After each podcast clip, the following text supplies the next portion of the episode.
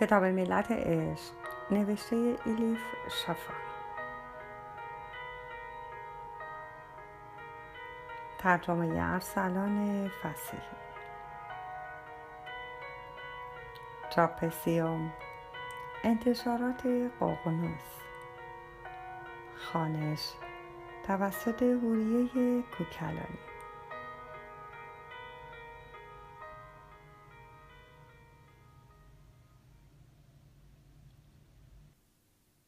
ادامه شاگرد صفحه 96 شمس در همان حال حکایتش را ادامه داد و گفت سرانجام از خدا خواستم که دیگر خواب نبینم. اینطوری دیگر هر وقت با نشانه ای روبرو می شدم یا برای کشف به عالم دیگر می رفتم مطمئن بودم که خواب و رویا نمی بینم خدا خواستم را پذیرفت. فرشته رویا را از من گرفت. برای همین است که اصلا خواب نمی بینم. شمس الان طرف دیگر اتاق بود. جلوی پنجره که باز بود ایستاده بود. بیرون نم نم باران می آمد. غرق در فکر به باران نگاه کرد و شمس ادامه داد. خدا فرشته خواب دیدن را از من گرفت. اما در عوض این کم بود اجازه داد خوابهای دیگران را تعبیر کنم. با خود گفتم بابا زمانی چرت و پرت ها را باور نمی کند. گمان کردم او را هم مثل من که همیشه سرزنشم می کند سرزنشش خواهد کرد. اما مرشد با ادب و نزاکت سرش را خم کرد و گفت به شخصیت خارق‌العاده میمانی بگو ببینم چه کاری می‌توانیم برایت انجام دهیم. شمس پاسخ داد نمی‌دانم. راستش منتظر بودم شما جواب این سوال را به من بدهید. بابا زمان پرسید منظورت چیست؟ به نظرم او گیج شده بود.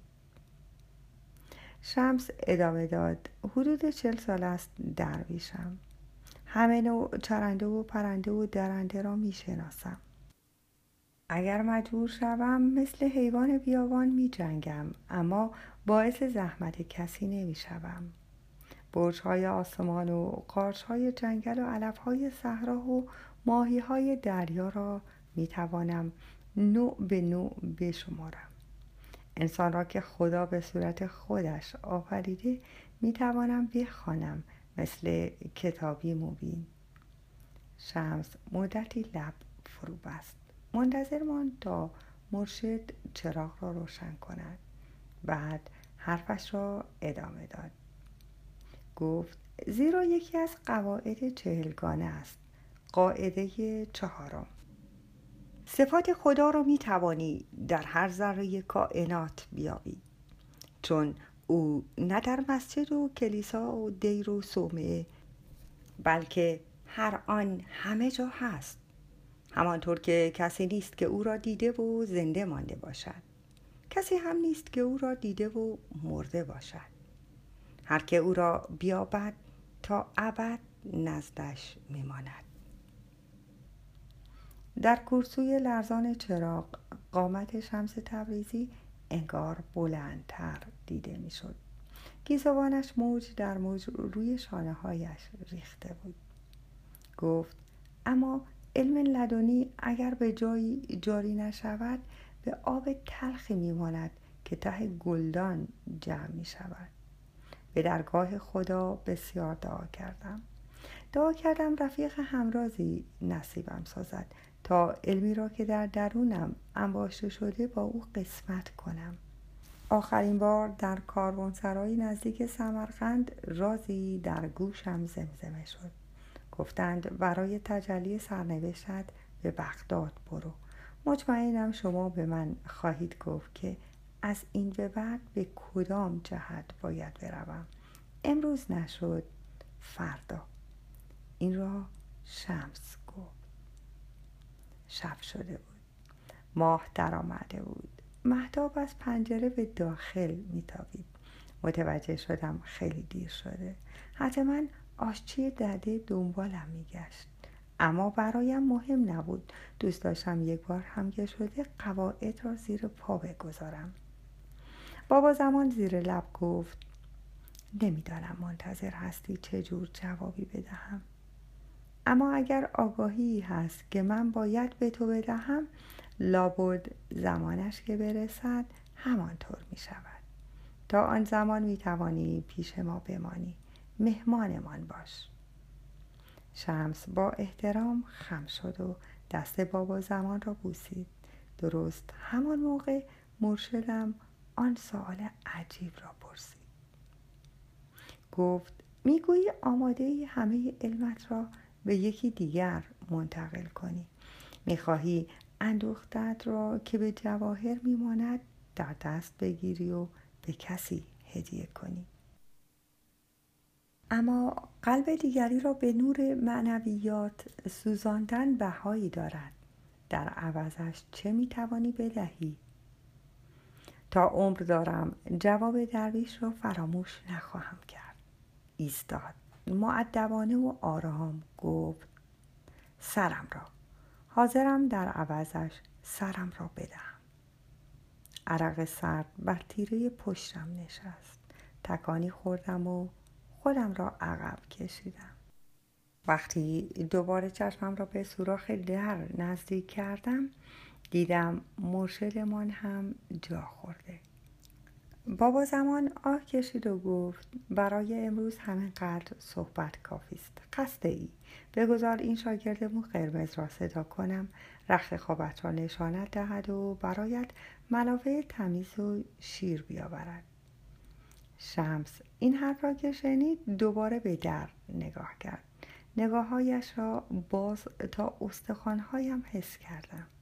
انگار دیوارها را سوراخ می‌کرد و میگذشت. نه فقط آن سوی در بلکه عمیق ترین و پنهانترین حالتهای هم را میکاوید و رازهایی را میافت که حتی بر خودم پوشیده بودند. ترس وجودم را فرا گرفت. شاید هم جادوی سیاه می‌دانست. انگار هاروت و ماروت و دو فرشته مشهور بابل که قرآن کریم می‌گوید از آنها بپرهیزید به شمس تبریزی آموزش داده بودند یا اینکه فن دیگری بلد بود و می توانست آن سوی دیوارها را ببیند و هر حال مرا که می ترساند. شمس گفت لازم نیست شاگرد مو قرمز را صدا کنی حسی درونی به من می‌گوید او همین نزدیکی هاست و به حرفهایمان گوش می کند. از شگفتی صدای غیرعادی از دهانم درآمد. دست پاچه شدم. به طرف باغچه دویدم. نگو آنجا هم بلایی که اصلا حدسش را نمی‌زدم منتظرم بود. آشجی دده. آشجی دده فریاد زد. ای بی سر و پا پس اینجایی؟